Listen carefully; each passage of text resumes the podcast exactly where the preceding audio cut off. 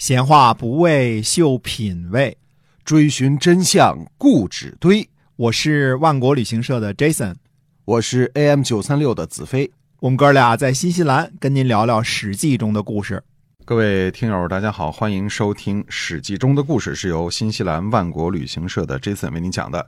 新西兰的地处南半球，正好跟咱们这个中国所在的北半球呢是季节完全相反的，所以这个旅游的特色项目就不一样了哈。哎，没错，我们先从冬天说起啊，就是冬天，新西兰是个滑雪胜地啊。新西兰的冬天，那在国内中国的话就是夏天。对，在中国是夏天。嗯，其实为什么新西兰会成为滑雪圣地啊？大家说起滑雪来，都是说瑞士滑雪、法国滑雪，对吧？嗯、那个地方是人们都去那儿滑雪的一个一个好地方。对，冬天，对吧？嗯，但是到了北半球的夏天的时候，没雪了，对吧？嗯那去哪儿滑呢？那滑雪的人常年要滑，那就来南半球滑。南半球，嗯，南半球，你说澳洲地理位置它靠北是吧？嗯它也没雪，哎，那怎么办？就来新西兰滑雪。那么新西兰昆士坦呢？呃，以昆士坦为中心的南岛地区呢，就成为这个滑雪的中心了，因为它有高山嘛，对，就是吧？著名的皇后镇哈。哎，著名的皇后镇就成为这个滑雪胜地了。其实他们这些个，大家知道，滑雪场当中很大的一部分工作人员是什么呢？教人滑雪的。这些人呢，就是有初学者，初学者还是很多的啊。嗯教给你怎么滑雪，带着你滑，教给你先是站住，然后怎么滑啊。嗯，这些人呢，那么我自己呢跟他们聊聊天儿各国的都有，嗯他们就是候鸟一样。北半球冷的时候，他他们们就就到了。就去瑞士、日本嗯啊，然后等到北半球夏天的时候，他们就来新西兰，就候鸟一样。这些人是这个雇佣大军当中的主要的成分，很多人需要学滑雪啊。那他们就是世界各地组成的，嗯 世界各地组成的。那么欢迎您七八月份热的不行的时候，突然想起滑雪来了，哎，你可以来新西兰，这是选择啊。对，新西兰是一个特别好的地儿，就是你在国内可以避暑的时候可以来新西兰，嗯，然后太太冷的时候呢，可以来新西兰过夏天啊。哎，没错。反季节，哎，这是嗯新西兰最大的旅游优势啊。没错，嗯嗯，好，我们接下来讲《史记》中的故事啊。哎，我们说公元前二百八十四年啊，打破了齐国都城临淄的燕国，才真正算得上开始强大。嗯呃，燕国之前呢，几乎就是完全是一个偏僻弱小的国家。嗯呃，这种感觉啊。春秋时期呢，晋国和楚国成为北方和南方最大的诸侯，成为霸主啊。那么持续上演着南北争霸的这个大戏。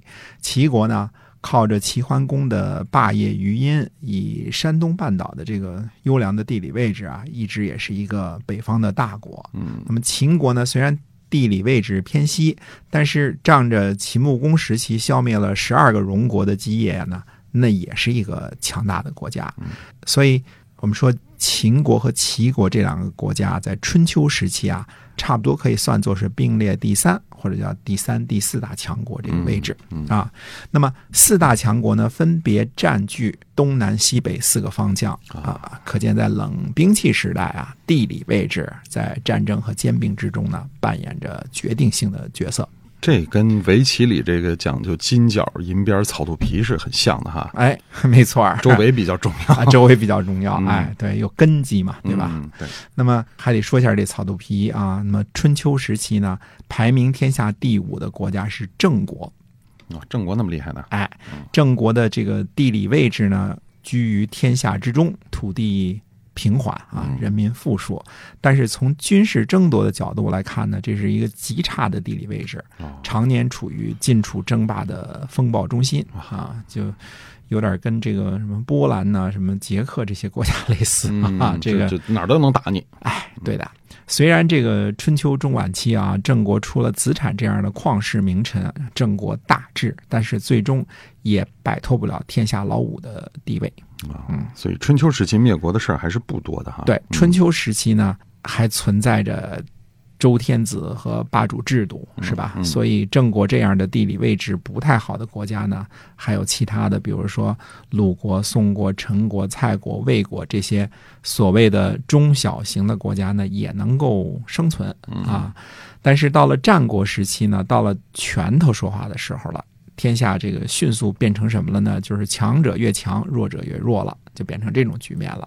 那么郑国呢就直接被晋国分离出来的韩国给吞并了。嗯与此同时呢，赵国和魏国呢都是东西向扩展的这个政策。我们说过啊，以前讲过这一段啊，就是赵国和魏国呢都是往东往西两边扩展，向这两个方向啊。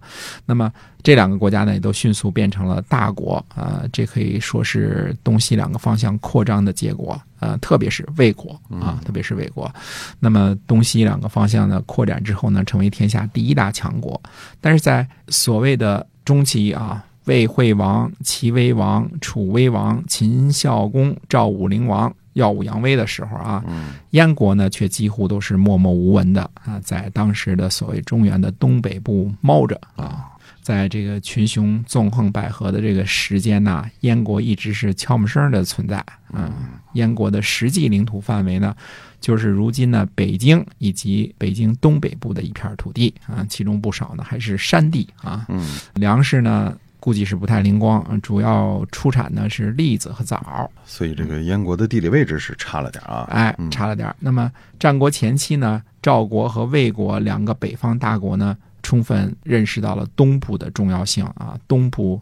地形平缓，适于农业生产，人民繁息迅速，嗯所以呢，魏国呢把都城在魏惠王时期呢从安邑呃迁到了大梁啊，并且呢建设了以大梁为中心的，我们说可以算作一个是经济特区这样一个经济中心。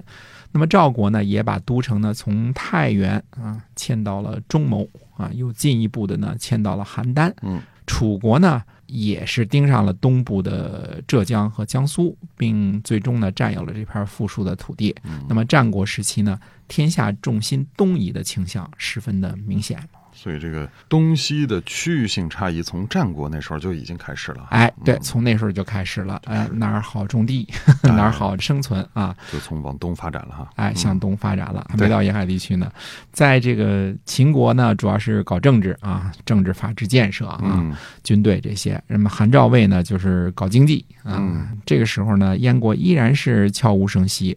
要说当时燕国在战国时期呢，可以算作世外桃源啊，嗯或者说人畜无害啊，这么一个地位啊。嗯偏偏是这样一个与世无争的偏远小国呢，哎，让齐国给盯上了。齐宣王呢，挑动并且利用了子之之乱的机会啊，几乎就把燕国给吞并了。嗯，但是齐宣王吞并燕国的举动呢，让周边的邻居一致产生了不安嗯和不满，所以齐国呢最后吃了败仗之后呢，就被迫让燕国复国了。而齐国这个不义的举动呢，却让继位的燕昭王呢深深的怀恨。燕国复国之后呢，心心念念的就想报复齐国，这才有了燕昭王网罗乐毅这样的名将啊，还有善用苏秦这样的间谍，利用这个天下纷纷扰扰的这个局面呀、终于呢攻破临淄，报复了大仇。以区区燕国的实力啊，击败万乘之国的强齐，这是了不起的军功。要说燕昭王的这个报复，也是畅汗淋漓。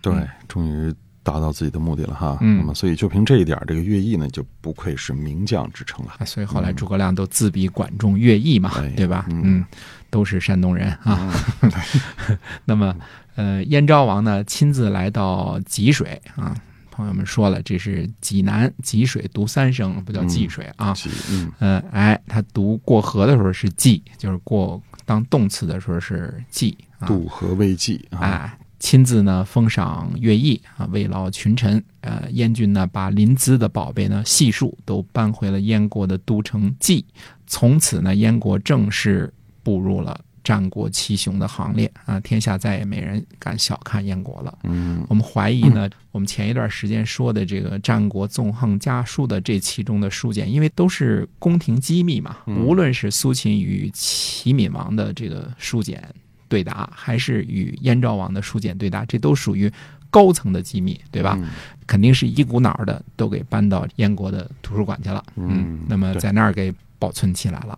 我们估计是这个时候啊，啊，其实呢，燕国真正的变为强国，特别大的强国呢，是这个事情呢发生在公元前二百八十三年。那么燕国呢有一次用兵啊、这可以说是为燕国呢锦上添花。所以它除了攻击齐国之外，还有其他的军事行动。哎，它是南北两个方向的。那么燕国的秦开作为燕国呢，在东湖的人质深受东湖人的信任。嗯啊，开化国家嘛，就是风采这个很好啊。哎哎，东湖人很信任他。公元前二百八十三年呢，秦开回到了燕国，燕国呢起兵攻打东湖和朝鲜，领兵的就应该是秦开，熟悉这个地理嗯方位嘛，人民的情况嘛，嗯对吧？那么史书上记载呢，说东湖呢却千余里，也就是逃跑了一千里以上。同时呢，被打败的呢还有朝鲜。嗯。啊，燕国呢取地两千余里，燕国的军队呢一直往北追逐，把边境呢追到了叫满番汉啊，满番汉这个古称呢沛水，嗯，就是沛公的那个沛啊，距离鸭绿江入海口呢不远，主要是指呢今天朝鲜平安北道清川江下游西岸这部分地区，啊，打到东北去了。打到朝鲜去了。啊，对啊，对于燕国来说呢，就是辽东、辽西呢成为燕国的版图啊。嗯当时再往北就比较荒蛮了嘛，主要是辽东、辽西啊，还有这个治理和这个收税种粮食的这个需要啊。最后燕国在齐国是失败了啊，这个我们后边还会讲啊。他即使是在齐国失败之后呢，也依然可以屹立于战国群雄之列，因为有了这两千里土地是打败东胡和朝鲜夺来的土地，嗯这个后方根基就稳固了。那么燕国呢，对于北部东湖和这个朝鲜的军事行动呢，其意义呢，跟南边的对齐国用兵呢，同样意义重大。嗯啊之后呢，燕国开始修筑长城啊。燕国的北长城西段起于造阳，今天的张家口宣化东北，东部呢到达襄平，就是今天的辽宁省辽阳市的北边啊。嗯。那么大家看这个长城也是一直打到了满番汉啊，一直打到了鸭绿江那边，但实际上长城呢却修在这个大约是辽宁这这一片儿啊，就说明这个地区是值得防护的防线啊，哈哈。之外的就丢了就丢了，也没那么啊，并没有，并没有太在意什么鸭绿江那边的土地啊，嗯这个并没有特别的在意。如果单纯从国土面积上来看呢，包括了占领齐国的土地呢，燕国成了仅次于楚国的天下第二大国了，而且其中包括富庶的山东半岛，对吧？嗯只不过呢，后来这个齐国的土地丢失了。但是，虽然齐国的土地丢失了，东北部的土地呢相对比较贫瘠，但是呢，它也毕竟屹立于战国七雄之一了。哎，是的，嗯。那么在齐国被攻破之后，其他的诸侯有什么动作吗？哎，有的。公元前呢，二百八十三年，赵惠文王和燕昭王相会。你看，现在大国诸侯相会了啊。嗯之后呢，赵国攻击原来齐国的阳晋，就是指的黄河北边这块地方啊。那么看来这次相会呢，就是一次分赃的会议啊。燕赵关系呢进一步加强，你打你的齐国，我把原来这个黄河北边这块打回来。嗯呃那么就去攻击齐国的东部。还有呢，同一年呢，秦昭襄王和楚顷襄王分别在燕和穰会面两次。之后呢，秦国攻击魏国，一直攻击到大梁，嗯这也是一个分赃的会议啊。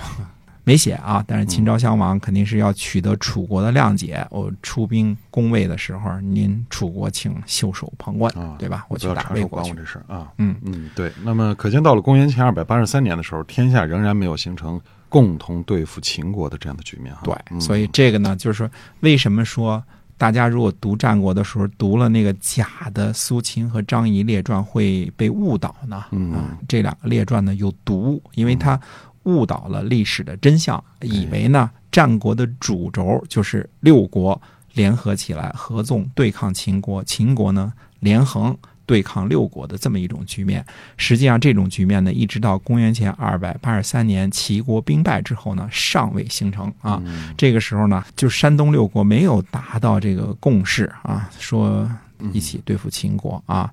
那么新晋贵族呢，就说我们说这个燕国现在也成了大国了，在秦国伐魏的时候呢，新晋的贵族燕国以及赵国呢起兵就魏。嗯，看看啊，这其中很有意思啊。这个赵国呢是最近瓜分了齐国，得了点好处，是吧？嗯那么燕国呢是刚刚往南北两个方向都深有斩获啊。那这个时候呢，这两个新起的这个大国呢，不愿意看到秦国呢欺负已经弱小了的魏国啊，开始维护天下秩序了，对吧？呃，因为魏国被秦国打败了或吞并了，这对于燕国和赵国都不是什么好事儿嘛，对吧？没错，嗯哎，这次事件呢，其实也导致了后来数年之中呢，秦国把矛头对准了赵国了。嗯啊，因为赵国呢不再愿意中立了，那就更别提成为秦国的友好国家了。到了这个时候，相当于是局势有了变化，燕国的强大哎导致天下进入这个新的一种纷扰的局面哈。哎，嗯，对的。所以预知后事如何呢？请您继续关注我们的节目，我们下回分解，再会。再会。